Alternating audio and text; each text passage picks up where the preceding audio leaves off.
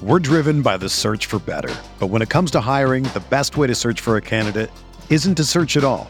Don't search, match with Indeed. Indeed is your matching and hiring platform with over 350 million global monthly visitors, according to Indeed data, and a matching engine that helps you find quality candidates fast. Ditch the busy work. Use Indeed for scheduling, screening, and messaging so you can connect with candidates faster. Leveraging over 140 million qualifications and preferences every day, Indeed's matching engine is constantly learning from your preferences. So the more you use Indeed, the better it gets. Join more than 3.5 million businesses worldwide that use Indeed to hire great talent fast. And listeners of this show will get a $75 sponsored job credit to get your jobs more visibility at Indeed.com/Blue Wire. Just go to Indeed.com/Blue Wire right now and support our show by saying that you heard about Indeed on this podcast. That's Indeed.com/Blue Wire. Terms and conditions apply. Need to hire? You need Indeed.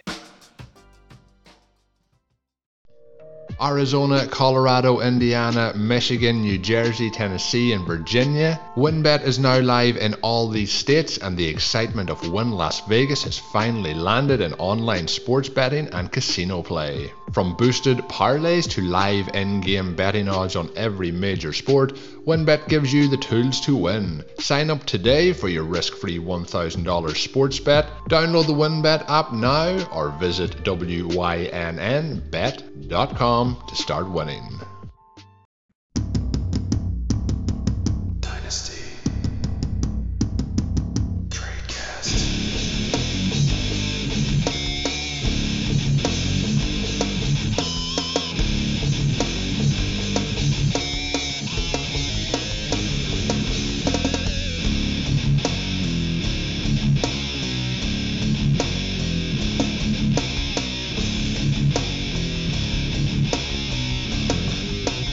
Hello, everybody, and welcome to another edition of the Dynasty Tradecast on the RotoViz Radio Network via our friends over at Blue Wire. Thank you for tuning in to the show this evening.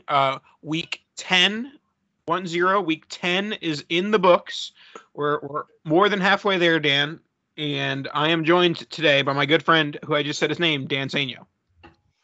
That's me. After all of the thes at the beginning of the show, I thought you were going to hit the Ohio State University, but here we are. So yeah, interesting week. A lot of strange roster moves, and we'll talk a little bit about it as well. But kind of a week that things got a little bit more normal. Aside from it seems like half the league is starting quarterbacks that shouldn't even be in the NFL, which is always fun.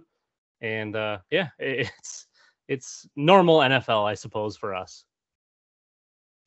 Normal NFL indeed. So today we're going to start off by talking about a pair of players that went to the same college and now are on the same NFL team.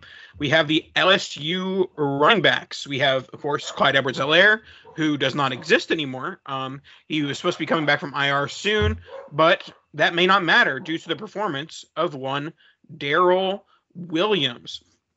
Darrell Williams, just over his last, let's call it, 5 games, we have 23.9, 8, 17, 10, and then capped it off with a 29.4-point performance against the Raiders on Sunday night with 101 receiving yards on 9 receptions, along with 43 rushing yards on the ground for one Darrell Williams. For me, I see this is the death knell in the value of one Clyde Edwards-Helaire. You can call that an overreaction. It probably is. But Darrell Williams is producing like Clyde Edwards-Helaire never has. And like there's I don't see a reason to hand the ball off to Clyde Edwards-Helaire when you have Darrell Williams.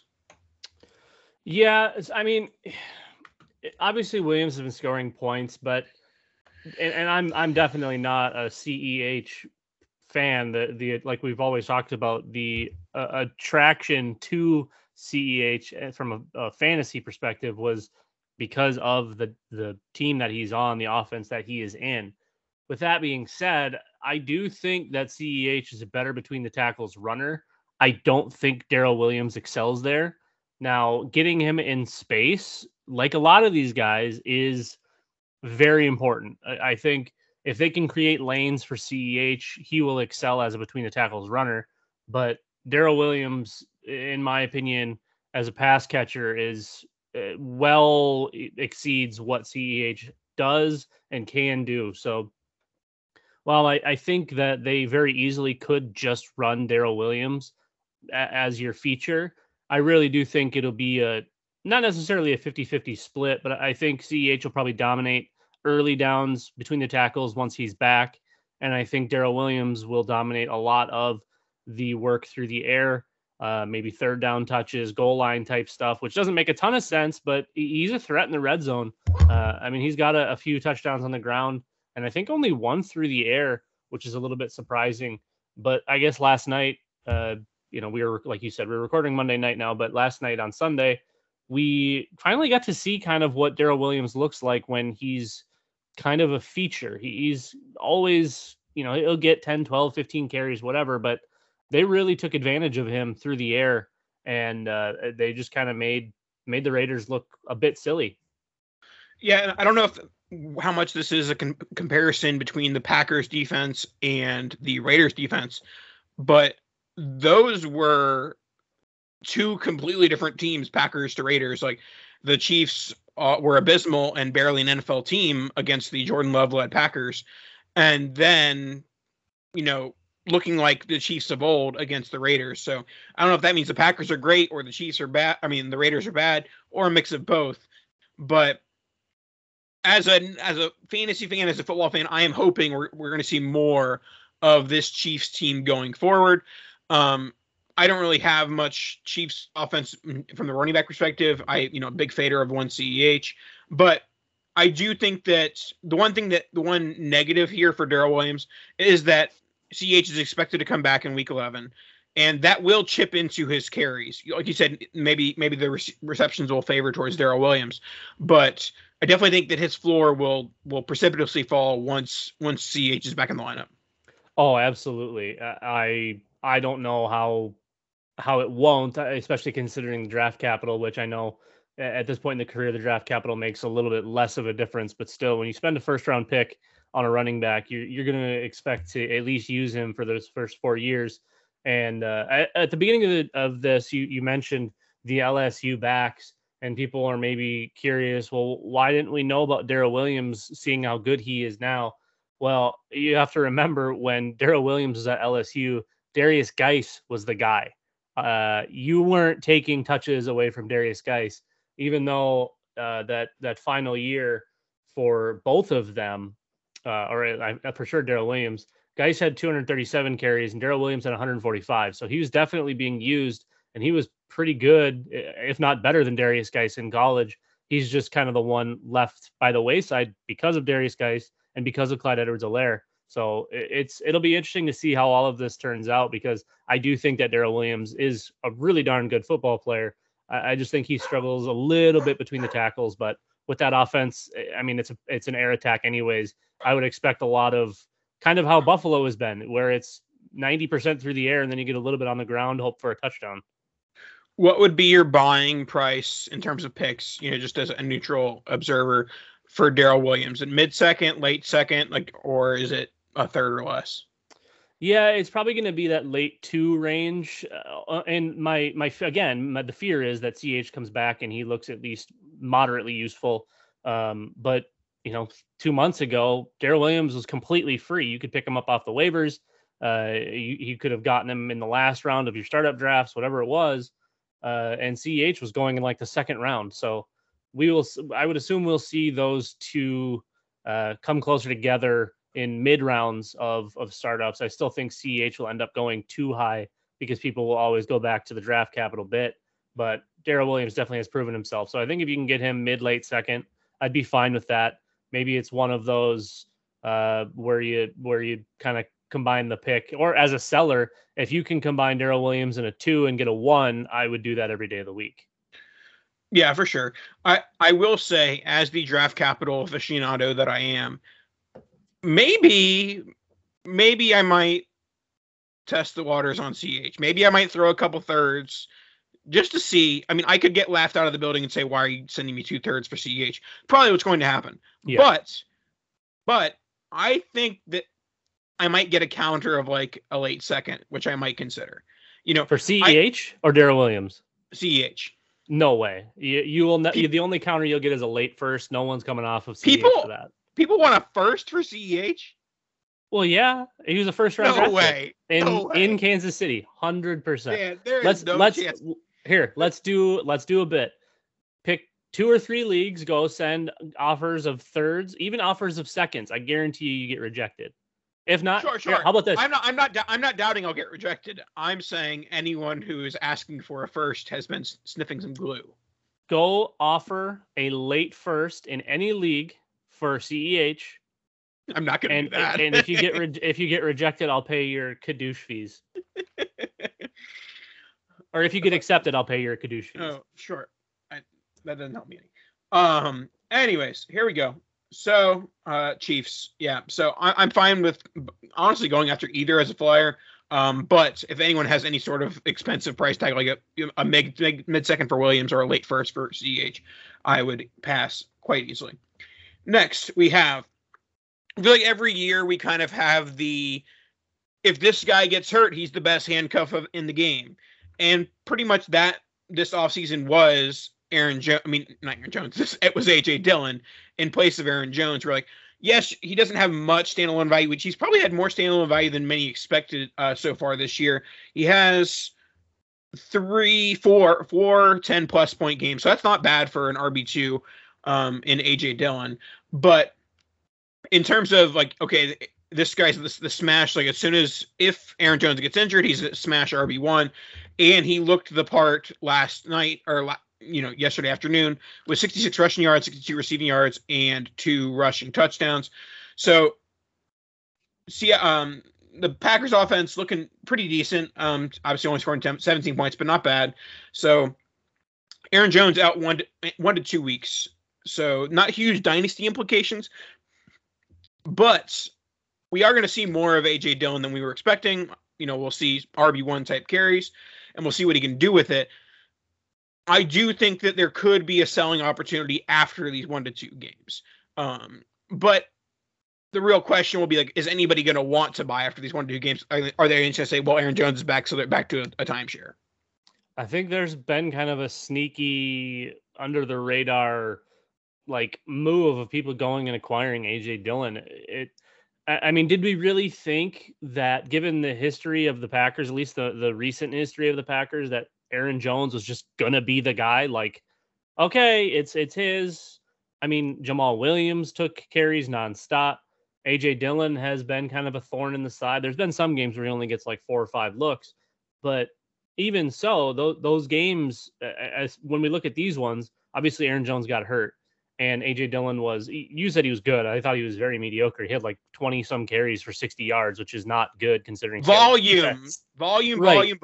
You chase volume. And I actually do think AJ Dillon is probably better than Jamal Williams was. And I was a huge fan of Jamal Williams, but I kind of have always had this expectation that AJ Dillon was going to take a ton out of Aaron Jones' workload and people just kept moving him up and moving him up and moving him up when Jamal Williams left. And I never really understood it. But Aaron Jones still has way higher upside, especially considering the red zone usage. So I think after this 2 weeks, until Aaron Jones comes back, I think if A.J. Dillon puts up big numbers, you might be able to get prices for A.J. Dillon that are going to be similar to those of Aaron Jones.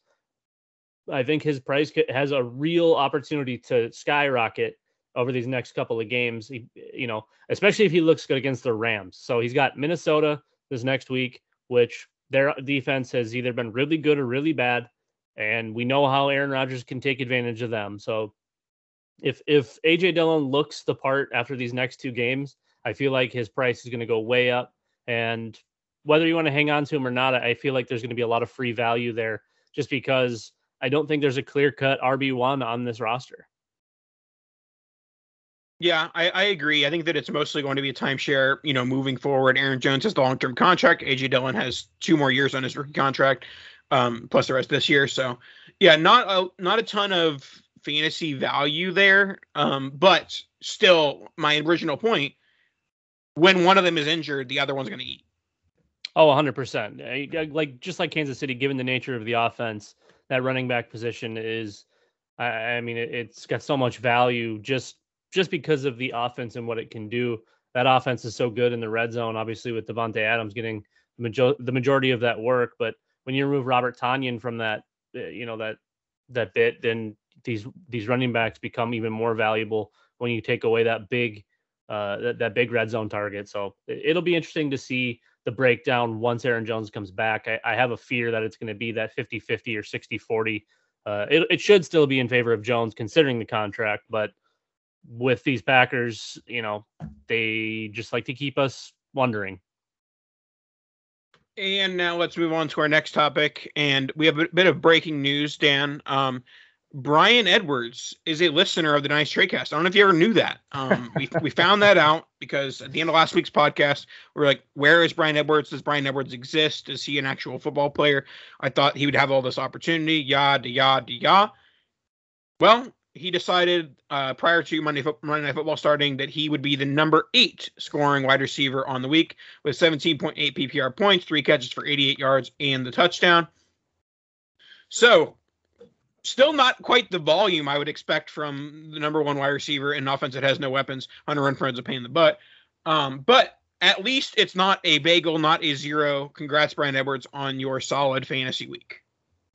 It's pretty wild when you look at the breakdown, too, of targets. Like, obviously, we expect Darren Waller to probably get the lion's share of the targets in that offense. Well, he only had, I shouldn't say only. He had 7 last night.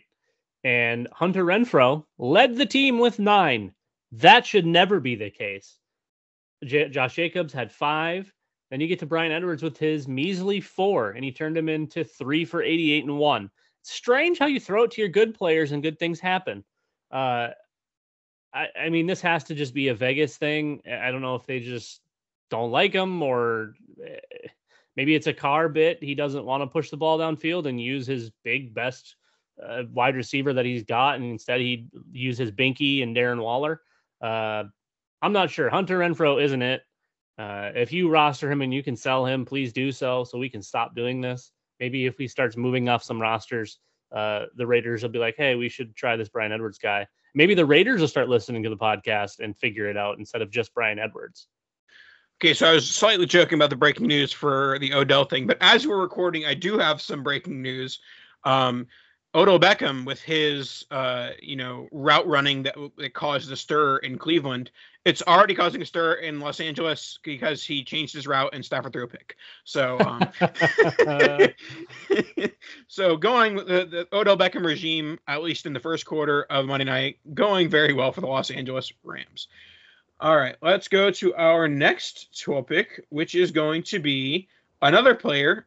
A player who has returned to where his glory days. I don't know what the beat of that song is. Cam Newton has returned to the Carolina Panthers. He, on his first 2 snaps, Dan, he scored a touchdown on both of them, one on the ground and one through the air. Didn't get much action elsewhere, mostly because, you got to learn a playbook in 4 days, and that's kind of hard to do. But it was announced by Matt Rule that as long as Cam's comfortable, he will be starting the following week. So this is going to go back to Cam just a few years ago that I think this is going to be very good for fantasy and probably not that great from an NFL perspective. I think that Cam is going to position himself with DJ Moore, with Robbie Anderson to be, a mid QB2, so a very solid option in Superflex the rest of the way. Unfortunately, I dropped all my Cam in my Superflex, and when the news dropped, I looked to see all my leagues. All the Superflex shares were already picked up, so now I have several 1QB Cam shares. Yeah, I struggle with this one because I was a huge fan of Cam, but we also have to realize that 2015 is never occurring again. That was a right, unicorn. That's not what the price is. The price is like a late second. I understand, but if you read Twitter like the rest of everybody, everyone's like, "Oh my God, he's back!" Like, look at that. He threw 4 passes, had 8 yards. great, really good stats. He had 3 carries for 14 yards. Not good. This isn't the Cam that we're used to. His arm is still dead. This is terrible for DJ Moore. Who cares about Robbie Anderson? He had 1 catch for 1 yard and 1 touchdown. Really cool like that. This is horrendously awful for Christian McCaffrey, in my opinion. We've officially arrived in Vulture Town. Cam Newton's going to have 17 rushing touchdowns and negative 18 yards. I get it, but I don't get it.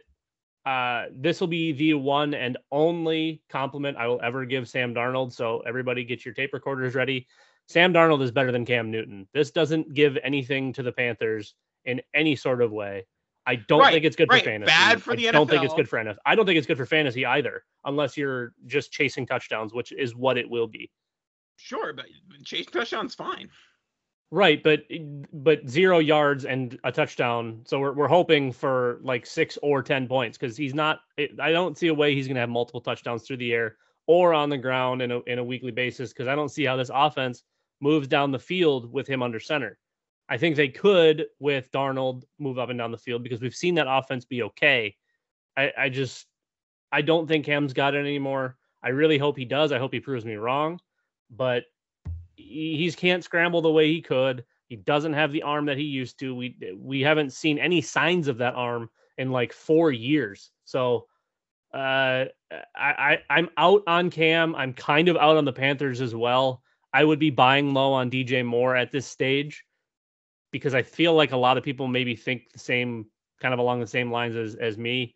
And I think you kind of just have to keep Christian McCaffrey in limbo because of the passes that Cam can complete, the 3-yarders to Christian McCaffrey where he can take them to the house or he can take them for 15 or 20, those are going to still be pretty valuable.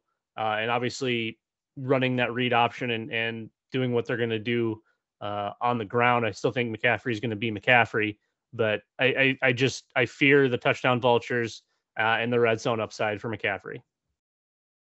Yeah, and you were talking about, before we head into the next half of the show, you were talking about DJ Moore with Cam and without him. The RotoViz Game Splits app, in his in-split with Cam Newton for 16 games, 11.04 PPR points, and out of that split, 39 games. I'm surprised how many games DJ Moore has played without Cam Newton at this stage. But 39 games for DJ Moore without Cam Newton and 14.66 PPR points, so about 3.5 points per game more. So it is a negative for Cam, especially because some of those 16 might have been like with like a healthy shouldered Cam, but you know that shoulder doesn't exist anymore. So if you want more great tools and stuff like the RotoViz Game Splits app, make sure to go to rotoviz.com and use RV Radio 2021 for a 10% discount. Gives you access to all of our content and tools, all the tools that you could need to be a fantasy WINNER and support SUPPORT. Your favorite podcast host, Nathan Powell and Dan Sainio. We're driven by the search for better. But when it comes to hiring, the best way to search for a candidate isn't to search at all. Don't search, match with Indeed. Indeed is your matching and hiring platform with over 350 million global monthly visitors, according to Indeed data, and a matching engine that helps you find quality candidates fast. Ditch the busy work. Use Indeed for scheduling, screening, and messaging so you can connect with candidates faster. Leveraging over 140 million qualifications and preferences every day, Indeed's matching engine is constantly learning from your preferences, so the more you use Indeed, the better it gets. Join more than 3.5 million businesses worldwide that use Indeed to hire great talent fast. And listeners of this show will get a $75 sponsored job credit to get your jobs more visibility at Indeed.com/BlueWire. Just go to Indeed.com/BlueWire right now and support our show by saying that you heard about Indeed on this podcast. That's Indeed.com/BlueWire. Terms and conditions apply. Need to hire? You need Indeed. When you need mealtime inspiration, it's worth shopping Kroger, where you'll find over 30,000 mouthwatering choices that excite your inner foodie. And no matter what tasty choice you make, you'll enjoy our everyday low prices, plus extra ways to save, like digital coupons worth over $600 each week. You can also save up to $1 off per gallon at the pump with fuel points. More savings and more inspiring flavors make shopping Kroger worth it every time. Kroger, fresh for everyone. Fuel restrictions apply. All right, let's get back into the show. We have one, Trevor Lawrence. Trevor Lawrence, kids, has a 2.7% interception percentage, not that great. He has a 5.3 AYA, very bad. And he has 8 touchdowns to 9 interceptions, also what the kids call not good. So the question here is, how much of this is that the Jaguars are an incompetent franchise? How much of this is that Lawrence isn't as good as expected? Or how much of this is the Jaguars being so incompetent that we're unsure about the career of one Trevor Lawrence? I think the last option is, to be completely honest with you, the last option is probably the only thing that makes sense. But I will say they did try to help him a little. Like, they signed Marvin Jones and they have DJ Chark and LaViska Shenault. They tried. It just isn't work. Like, obviously DJ Chark has been out the whole year, but they need a lot more, particularly. Well, I mean, you look at the college career, and obviously when you're at Clemson and you have all those weapons around you, it's a little bit different. And like you mentioned, DJ Chark is out. Marvin Jones has been okay. He's definitely not the Marvin Jones of old. LaViska Shenault has been an utter disaster. That backfield has been abysmal. You know, we kind of hoped and thought that maybe James Robinson would continue doing James Robinson things, but that hasn't exactly been the case.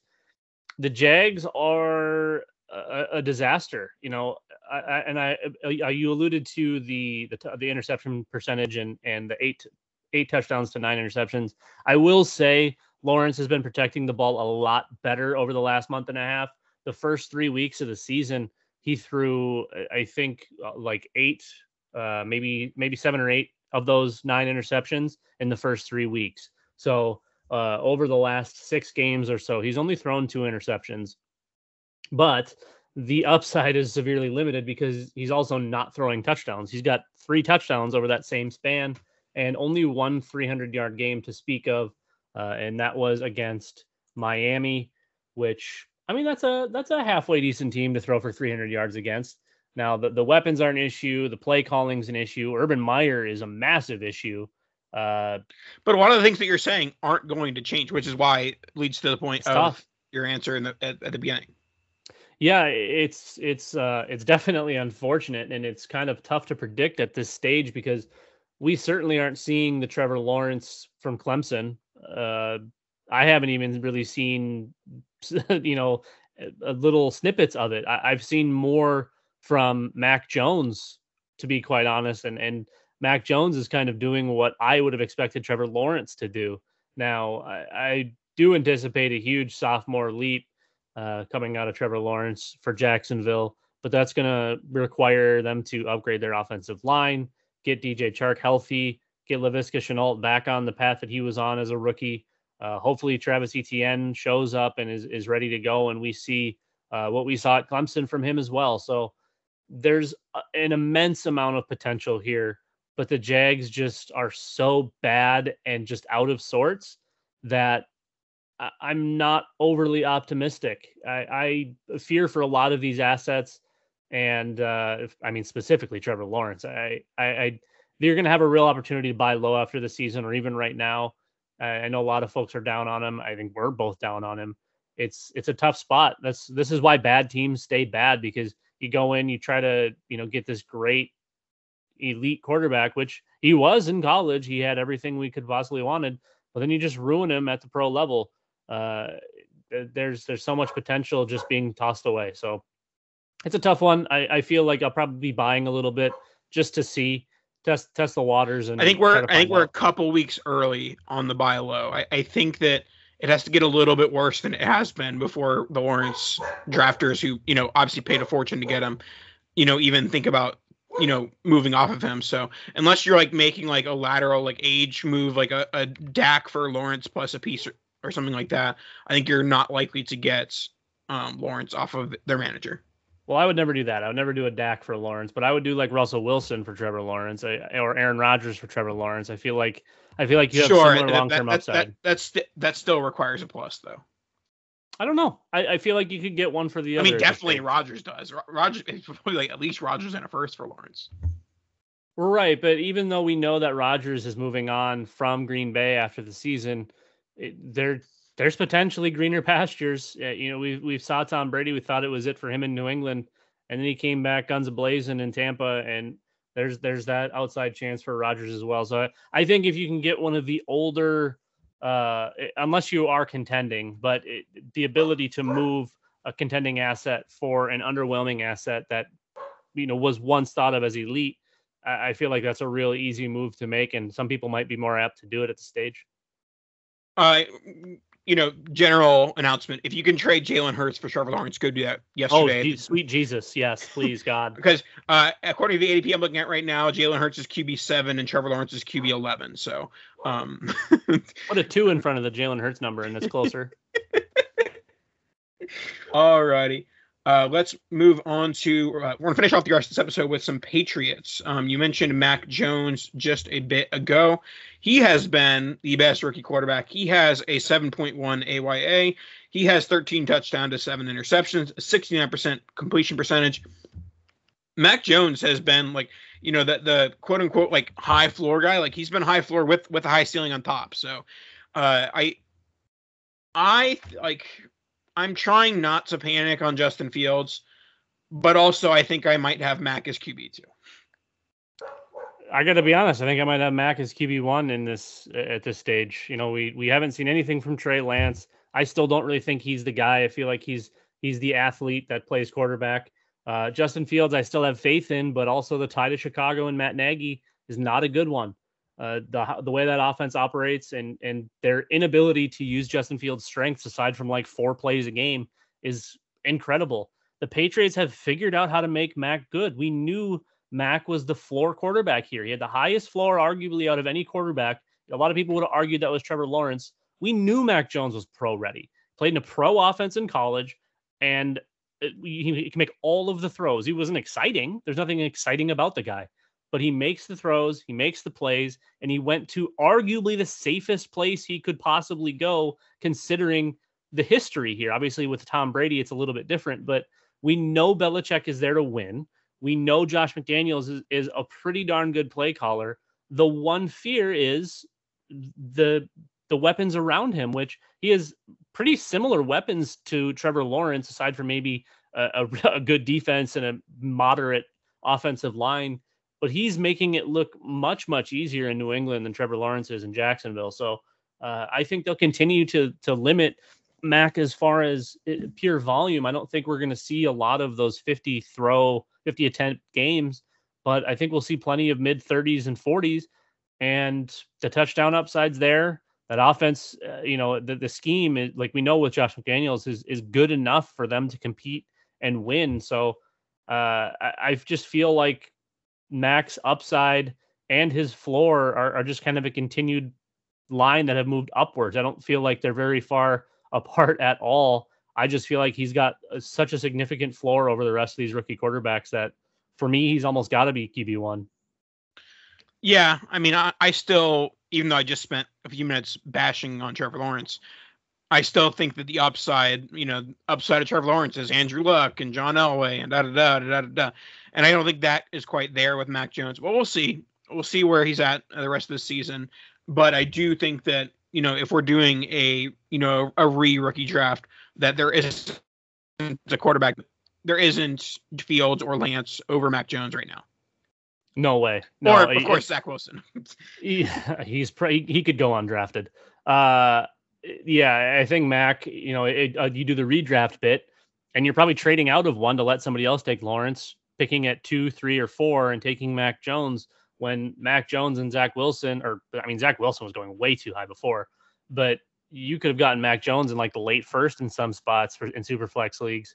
Now you do those, you know, those redrafts and you'd be hard pressed to get him after like 103, maybe 104 with Jamar Chase and Najee Harris in there. Next, we'll move on to the running back in the Patriots backfield. We have Rhamondre Stevenson. He got his opportunity because Damian Harris was out with an injury. and Rhamondre Stevenson did what the kids call capitalized with a 27 PPR point game. And one of his knocks coming out of school was the lack of receptions. Granted, it was a 4-catch for 14 receiving yard game, so maybe there's a reason why he doesn't have those receiving chops. But he showed at least he knows how to catch a football, which is a positive. And I kind of saw this as a, you know, range of outcome with him being like a mid-third round rookie pick. Like, this guy is going to get an opportunity at some point, and he got it, and he capitalized with it. So he was a 4th round pick, so a little bit lower capital than Damian Harris had. But I think that at this stage with their contracts and what it is, I would say at the very least, it's a 50-50 split the remainder of the year, Harris-Stevenson. See, I just don't see Stevenson anywhere near the talent level of Damian Harris. You know, and the draft thing is whatever, but Stevenson's your between the tackle guy. You mentioned he didn't get used in the passing game, and obviously with 4 catches for 14 yards, that's not exactly exciting. We know Damian Harris can do absolutely all of it.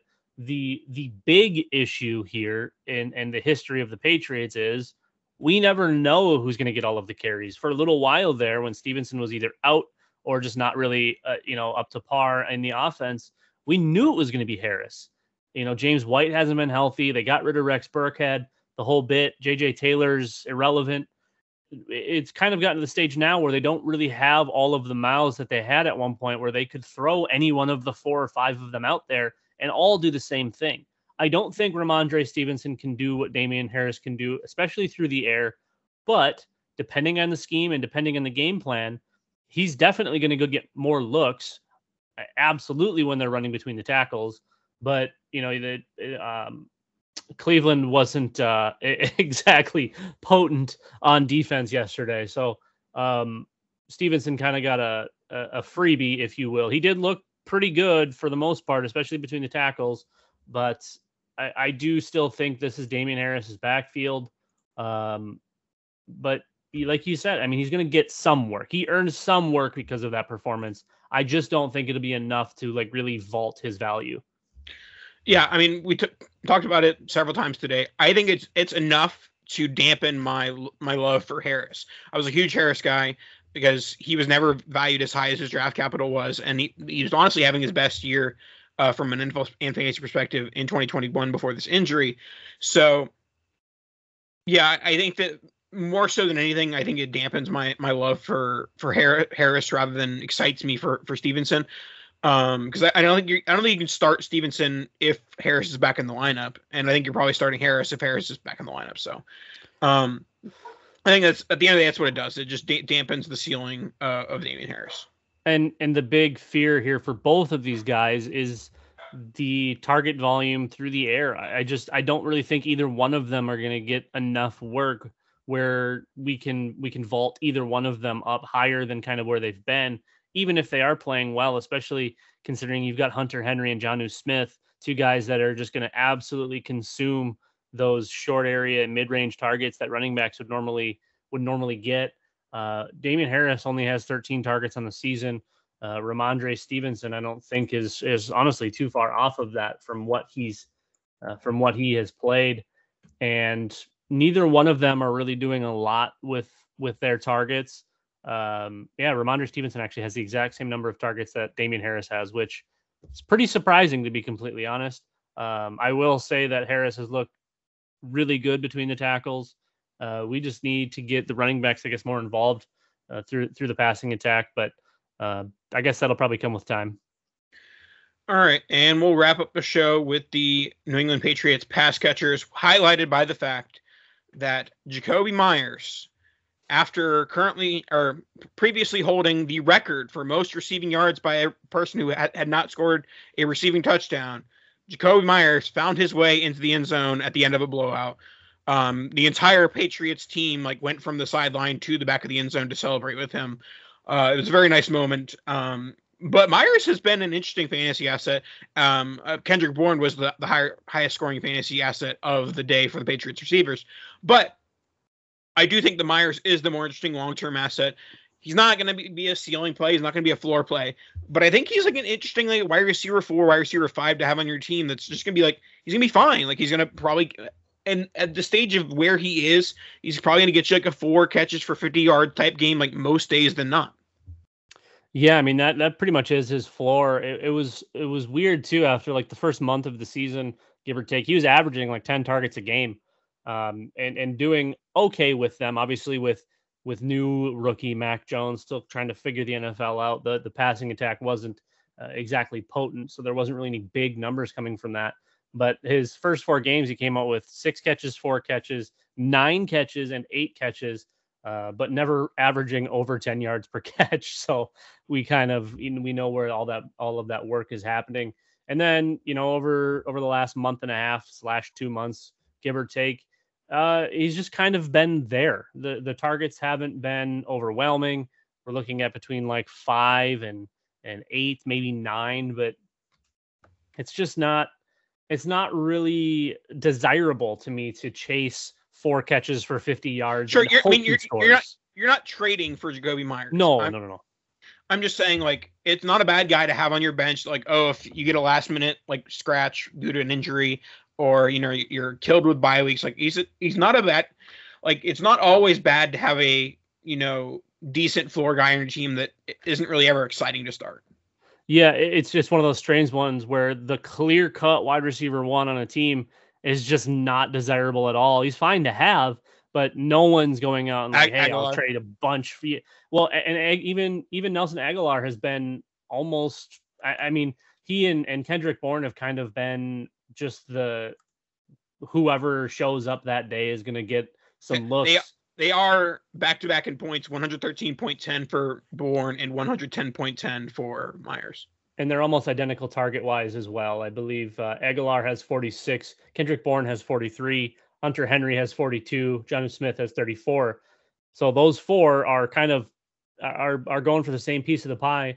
And then Jakobi Meyers has 76 targets. So, when you're almost doubling some of these guys, or you have 30 more targets over your wide receiver 2 in the offense, you would certainly expect more, but the places where Jakobi is winning aren't exactly conducive to big numbers for yardage or really in touchdowns as either, because it's kind of the Jarvis Landry bit. Everybody, he's the best, running back playing wide receiver or whatever, getting 8 catches for 13 yards, but never scoring because Jarvis Landry for the longest time just couldn't get into the end zone either. So I don't think he's quite on Jarvis Landry's level, but for the time being, I mean, he's the top guy in New England. So there's maybe something there. It's just a really hard spot to buy.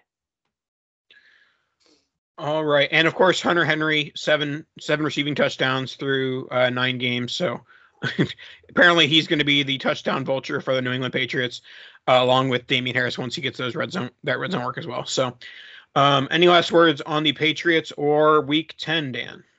No, it's a weird spot. I don't know that necessarily any of the assets are buys outside of Mac Jones, but maybe if you could get Damian Harris for a discount, I maybe would try. I don't think you're getting Rhamondre Stevenson for market value after that game, and I'm not really sure that that's justified.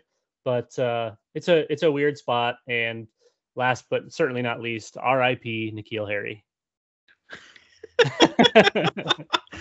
Oh, my goodness. Laquan Treadwell and N'Keal Harry have taken at least 6 years off my life. Those two are that Spider-Man meme where they're pointing at each other. All righty. That should wrap us up for this evening. Now I'm going to go cry in a bowl of cereal or something. That should wrap us up for this week. We'll talk to you guys next week.